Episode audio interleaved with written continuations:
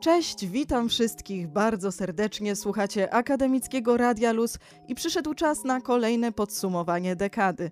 Przy stole realizatorskim Benjamin Łasiewicki, a przy mikrofonie Kaja Kędzioł.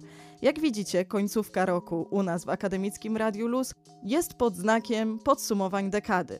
Ponieważ końcówka tego roku jest niezwykła, nie dość, że kończy się rok, do tego kończy się dekada i warto byłoby ją podsumować. Na naszej antenie słyszeliście już podsumowania dotyczące książek, filmów i teatru.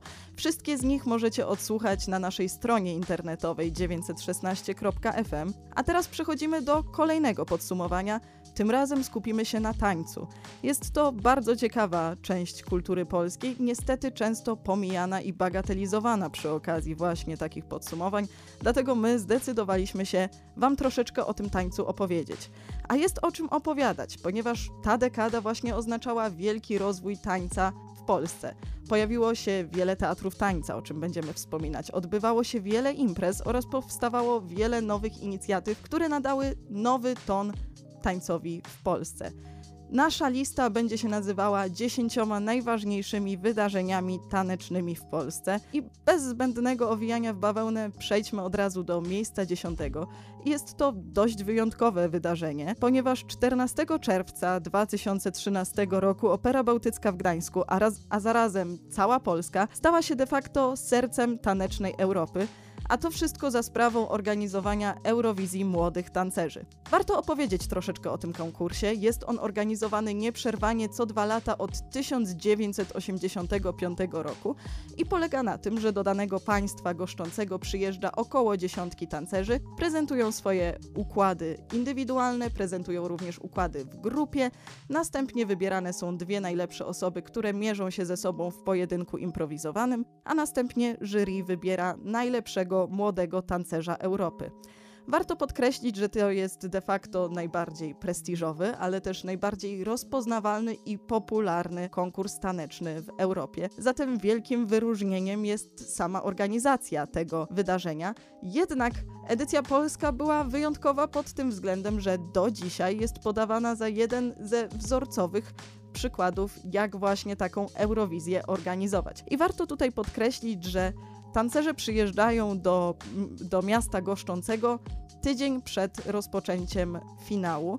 I często zdarzało się tak w poprzednich edycjach, że poza spędzaniem czasu na próbach nie było czasu na odpoczynek. Tymczasem w Gdańsku zapewniono im wiele atrakcji i tancerze podkreślali, że pobyt w Gdańsku będzie przez nich zapamiętany do końca życia. Oprócz tego zagraniczna krytyka podkreślała bardzo charyzmatyczne prowadzenie, za które odpowiedzialny był Tomasz Kamel oraz bardzo ciekawe było również ustawienie sceny. Podkreślano, że jest ona ustawiona w taki sposób, że nie widać zewnętrznej sprzeczności pomiędzy pokazywanym układem i scenografią, która te, y, ten układ otacza i za scenografię właśnie odpowiedzialny był Michał Białołusz.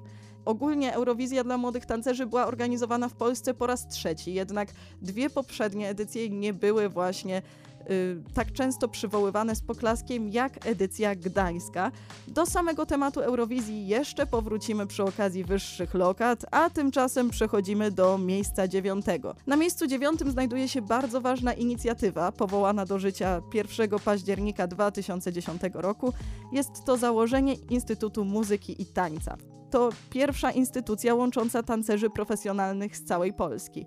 I łączy ich w sposób różnoraki. Z jednej strony prowadzi programy rezydencyjne, z drugiej strony programy twórcze i naukowe, ale co najważniejsze, również prowadzi programy stypendialne, które są bardzo istotne zarówno przy twórczej, jak i naukowej pracy, a czego tak naprawdę na mapie Polski dla tancerzy brakowało. Wcześniej tancerze nie mieli gdzie zwrócić się o dofinansowanie, a teraz dzięki temu, że Instytut Muzyki i Tańca istnieje, rzeczywiście mają taką możliwość. Oprócz łączenia właśnie tancerzy profesjonalnych z całej Polski, Instytut Muzyki i Tańca zajmuje się również edukacją I tutaj na bardzo duże wyróżnienie zasługuje program edukacyjny Myśl w Ruchu, w ramach którego co roku nieprzerwanie od 2011 roku dzieci z całej Polski mają darmowy dostęp do edukacji tanecznej.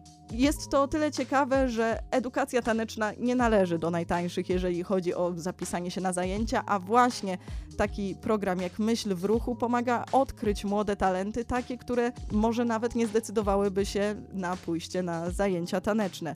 I oprócz tego Instytut Muzyki i Tańca od 2011 roku organizuje bardzo ważną inicjatywę, jaką jest Kongres Tańca, na którym spotykają się zarówno tancerze z całej Polski, jak i osoby zajmujące się wiedzą o tańcu i wymieniają się różnymi poglądami na temat sytuacji tanecznej w Polsce oraz nowych odkryć względem względem właśnie wiedzy o tańcu. Zatem na miejscu dziewiątym znajduje się założenie Instytutu Muzyki i Tańca. Wracamy do Was po krótkiej przerwie i czas na miejsce ósme na naszej liście 10 najważniejszych wydarzeń tanecznych w Polsce. I na miejscu ósmym znajduje się 11. edycja Gdańskiego Festiwalu Tańca. Najpierw warto podkreślić, że tak naprawdę na wyróżnienie zasługują wszystkie edycje Gdańskiego Festiwalu Tańca, z tego względu, że jest to festiwal rozpoznawalny nie tylko na arenie europejskiej, ale również światowej. Corocznie aplikuje około 170 tancerzy z całego świata do specjalnego konkursu, który właśnie w ramach 11 i również każdego innego Gdańskiego Festiwalu Tańca jest organizowany. Gdańsk Solo Act, gdzie tancerze mają prawo i mają możliwość pokazania swoich układów solowych. Jest to bardzo ciekawa inicjatywa z tego względu, że można zauważyć, jakie tendencje taneczne panują w różnych szerokościach geograficznych. Właśnie to, że przyjeżdżają tam tancerze zarówno z Polski, jak i z Europy, ale również z całego świata, pokazuje nam, że taniec może łączyć. Jednak co było wyjątkowe w 11 edycji Gdańskiego Festiwalu Tańca, to fakt, że trwał on aż przez 3 miesiące. Można było zobaczyć ponad 30 spektakli z całego świata. I oprócz tego zaprezentowali się również twórcy znani z poprzednich edycji Solo Dance Contest. Najważniejszym wydarzeniem było zamknięcie festiwalu. Było to pokazanie spektaklu Fashion z Pink Mama Theatre w Szwajcarii. Był to bardzo ciekawy spektakl taneczno-aktorski z muzyką na żywo i opowiadał o bardzo ważnej kwestii, czyli o odpowiedzialności w przemyśle modowym. Zatem na miejscu ósmym znajduje się 11. edycja Gdańskiego Festiwalu Tańca, która odbyła się w klubie Żak w roku 2019. I płynnie przechodzimy do miejsca siódmego, bo nadal zostajemy w temacie teatrów tańca, ale niekoniecznie spektakli, ponieważ przechodzimy do filmu. Jest to film taneczny, to jest jeszcze nie dość rozwinięta w Polsce dziedzina sztuki, a to może być rzeczywiście początek czegoś większego. Film Inicjacja w reżyserii Iwony Pasińskiej, za której produkcję odpowiada Polski Teatr Tańca. Film został pokazany na wielu festiwalach, między innymi w Stanach Zjednoczonych, we Francji, w Kanadzie i Meksyku i zdobył wiele nagród, między innymi nagrodę główną Best of Fest na Arts Triangle Dance Film Festival oraz wyróżnienie najlepszy film zagraniczny Mexico City Video Dance Festival. Również zdobył nagrodę w kategorii Video Art Best Dance or Music Related Film na festiwalu filmowym w Toronto. Zachęcam do obejrzenia tego filmu. To jest film, można by powiedzieć, performatywny, który oddziałuje na nas zarówno warstwą dźwiękową, jak i właśnie wizualną.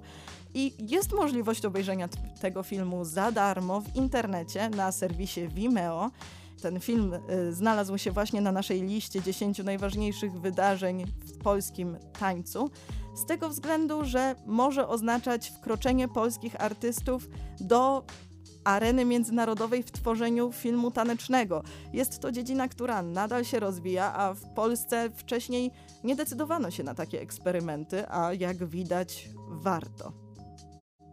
Przypominam Wam, że jesteśmy w trakcie omawiania listy 10 najważniejszych wydarzeń tanecznych w Polsce I przechodzimy do miejsca szóstego. I tutaj znowu opowiemy o konkursie, o którym już była mowa przy okazji miejsca dziesiątego, czyli o Eurowizji Młodych Tancerzy.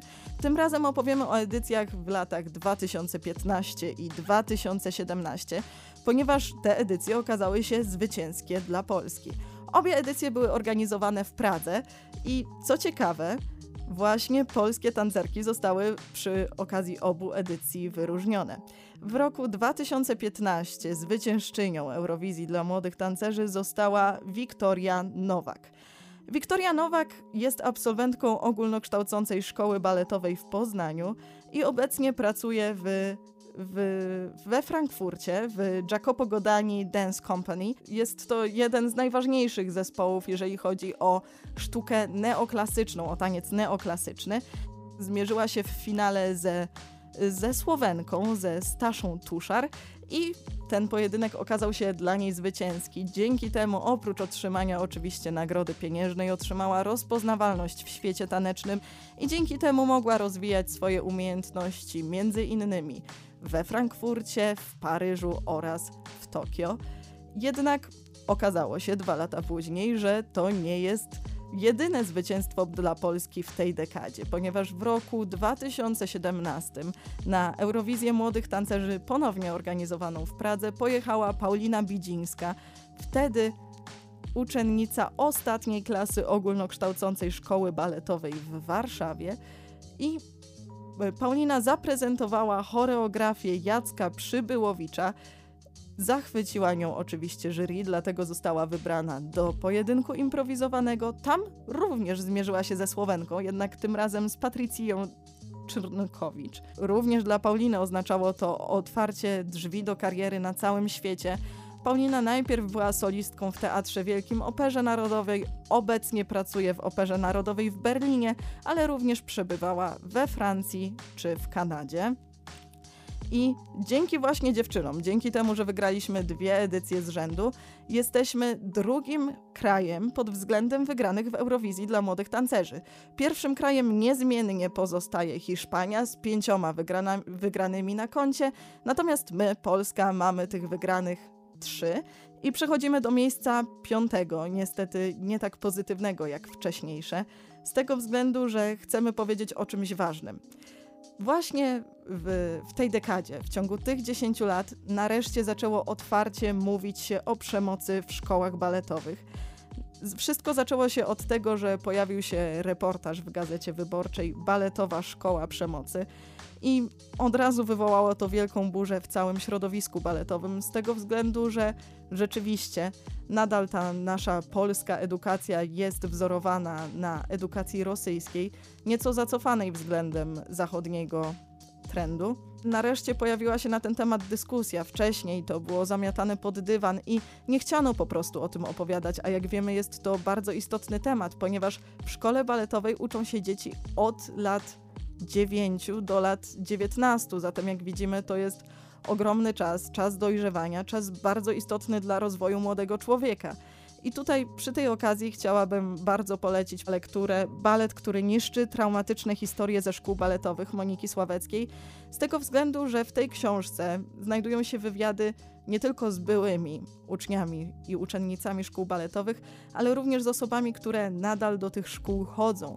Co za tym idzie, ukazuje nam on fakt, że ten problem nadal istnieje i że to nie jest problem, który zakończył swoje istnienie 20 lat temu, jednak nadal on trwa i mamy nadzieję, że to może coś zmienić. Przypominam, że jesteśmy w trakcie tworzenia listy 10 najważniejszych wydarzeń tanecznych w Polsce i przechodzimy do miejsca czwartego. Miejsca bardzo istotnego z tego względu, że właśnie na, tym, na tej pozycji znajduje się bardzo ważny fakt dla edukacji tanecznej w Polsce, ponieważ w 2019 roku decyzją Senatu Macierzystej Akademii Sztuk Teatralnych w Krakowie uznano, że należy usunąć Wydział Teatru Tańca w Bytomiu. Wydział ten został założony w 2008 roku i ten wydział to było jedno z największych i najważniejszych osiągnięć polskiego tańca w dziedzinie edukacji artystycznej. Z tego względu, że był to niezmiernie ważny krok w rozwoju sztuki tańca i teatru w Polsce, ponieważ można było się kształcić na aktora teatru tańca. Aktualnie rekrutacja na ten wydział została zawieszona i do teraz tak naprawdę nie wiadomo, co się stanie z tym wydziałem.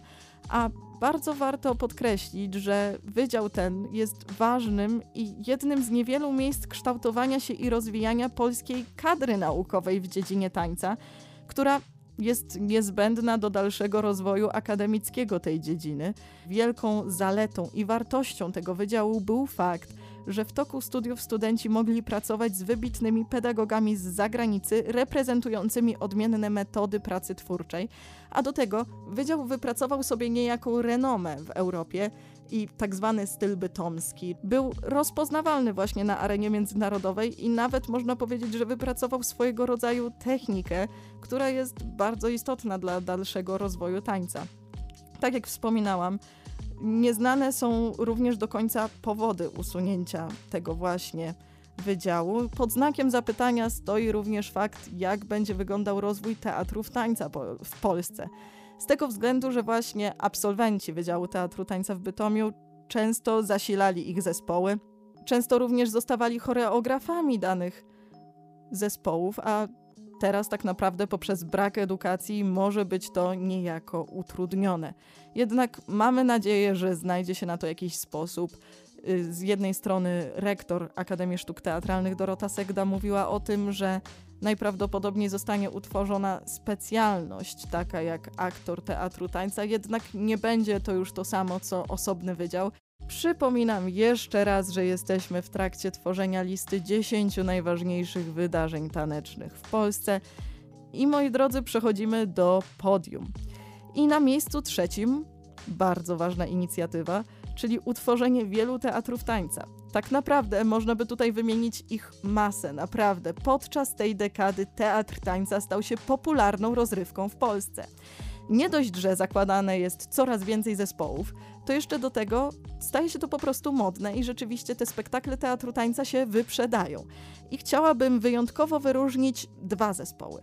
Pierwszym z nich będzie Bałtycki Teatr Tańca, obecnie znany pod nazwą Biały Teatr Tańca. Powstał on 1 marca 2010 roku w miejsce baletu Państwowej Opery Bałtyckiej i został założony przez Izadorę Weiss. Izadora Weiss była przez długi czas y, uczennicą bardzo ważnego choreografa, jeżeli chodzi o Europejski Teatr Tańca Giriego Kiliana i można by rzec, że bardzo było to widać właśnie w sztukach przygotowywanych przez Bałtycki Teatr Tańca. Niestety z powodu zmiany dyrektora Opery Bałtyckiej, Bałtycki Teatr Tańca musiał przenieść swoją siedzibę z Gdańska do Warszawy i obecnie funkcjonuje pod nazwą Biały Teatr Tańca, jednak nie oznacza to końca jego funkcjonowania. Zespół nadal ma się dobrze, co więcej, koncertuje i pokazuje swoje spektakle tak naprawdę na całym globie. I tutaj na szczególną uwagę zasługuje sezon 2015-2016, w którym to właśnie Bałtycki Teatr Tańca miał duże, odbył duże tournée po Wielkiej Brytanii między innymi. Oczywiście samo tournée nie, nie tworzy z tego nic wyjątkowego, ale warto tutaj podkreślić fakt, że Sen Nocy Letniej w reżyserii Izadory Weiss został wyróżniony jako najlepszy spektakl teatru tańca w sezonie 2015-2016 według angielskich krytyków teatru tańca, więc jest to ogromne wyróżnienie. A z drugiej strony chciałabym powiedzieć o innym zespole, który jest bardzo ważny dla nas, dla lokalnej społeczności Wrocławia, czyli o Wrocławskim Teatrze Tańca. Wrocławski Teatr Tańca powstał w listopadzie 2016 roku. Założycielami teatru są Bożena Klimczak i Michał Bober. Od stycznia 2019 roku zmieniła się dyrekcja Wrocławskiego Teatru Tańca i obecnym dyrektorem zespołu jest Bożena Klimczak, a jej zastępcą Anna Gancarz. Na koncie Wrocławskiego Teatru Tańca mamy już cztery premiery. Jedna jest dość świeża, jest to dość nowa premiera pod tytułem Palimpsest – Wrocławski Teatr Tańca nie narzeka na brak publiczności, dzięki czemu możemy zauważyć tendencję w całym kraju, że właśnie Teatr Tańca stał się popularny i często zapraszany jest również na festiwale teatralne. Zachęca się ludzi do tego, żeby otworzyli się nie, niejako na taniec, żeby zobaczyli, że to nie jest już to samo co balet klasyczny, że to nie jest skostniała forma, a że rzeczywiście teatr tańca opowiada często o ich własnych problemach, które dotyczą tak naprawdę życia codziennego. Dzięki temu obserwujemy ogromny rozwój tej dziedziny w Polsce i mamy nadzieję, że ta dziedzina nadal będzie się bardzo dobrze rozwijać, mimo wspomnianych już na miejscu czwartym problemów edukacyjnych. I za to naprawdę trzymamy kciuki. A teraz przechodzimy do wyróżnień indywidualnych tancerzy z Polski. I na miejscu drugim znajduje się sama sylwetka, postać Justyny Wołoch, a głównie zdobycie przez nią złotego medalu na konkursie tańca Tanz Olimp w Berlinie. Jest to jeden z najważniejszych turniejów, jeżeli chodzi o taniec tak zwany współczesny.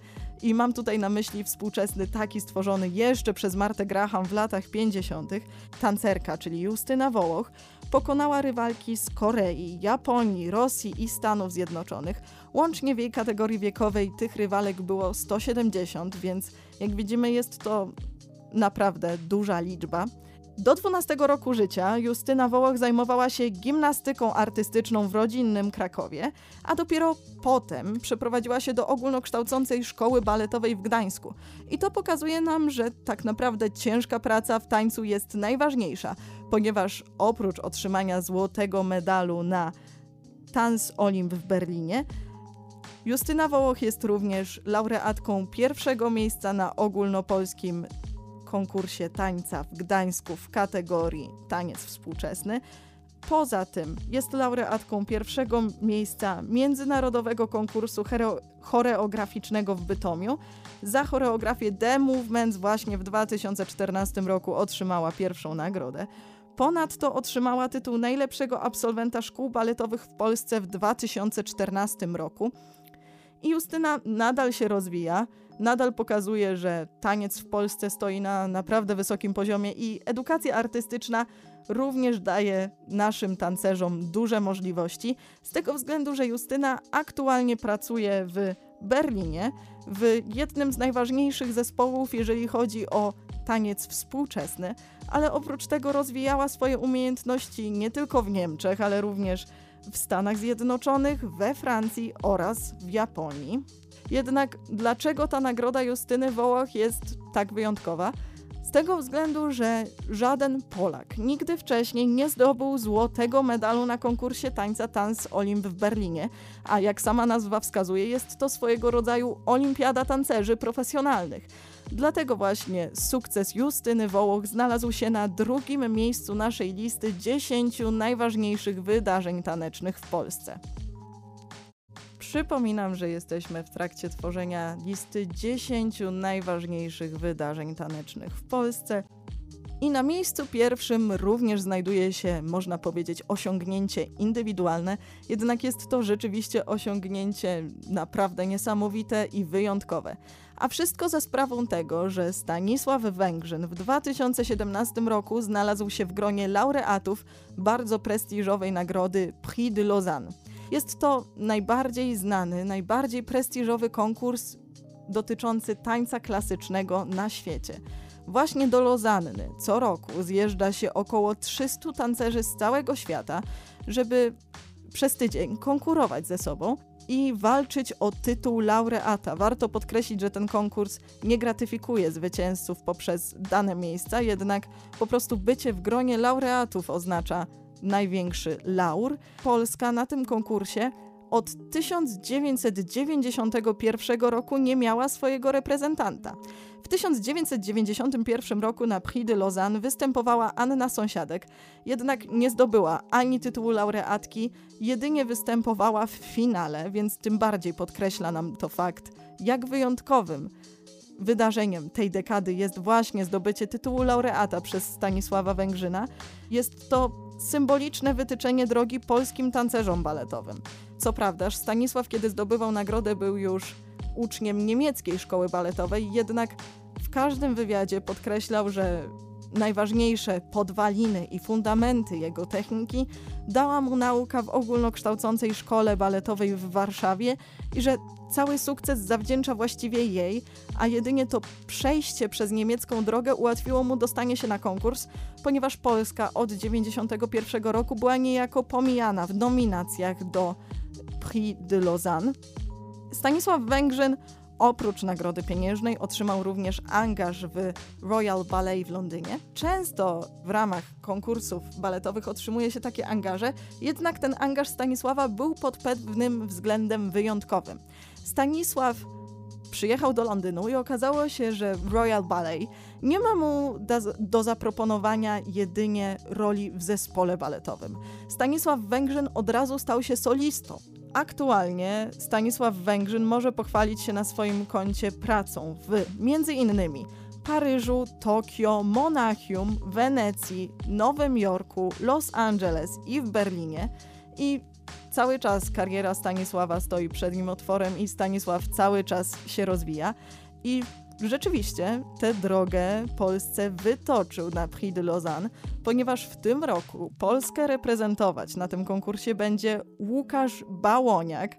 I bardzo mocno trzymamy kciuki, żeby powielił sukces Stanisława, jednak warto zauważyć fakt, że samo wystąpienie na tym konkursie jest niesamowitym doświadczeniem oraz niesamowitym wyróżnieniem tak naprawdę, ponieważ znaleźć się w gronie 300 najlepszych tancerzy klasycznych na świecie jest niesamowitym wyróżnieniem oraz tak naprawdę otwarciem drogi do wielkiej kariery międzynarodowej. Zatem bardzo mo- i to już koniec naszej listy 10 najważniejszych wydarzeń tanecznych w Polsce. Chciałabym Wam przypomnieć, że cały czas na naszej antenie możecie słuchać podsumowań dekad z różnych stron, nie tylko z kulturalnej, ale również między innymi naukowej i bardzo serdecznie zachęcam Was do odsłuchiwania naszych audycji, między innymi na stronie naszego radia. Bardzo serdecznie dziękuję Wam za to, że byliście ze mną. Audycję realizował dzisiaj Benjamin Łasiewicki, a przy mikrofonie Kaja Kędzioł.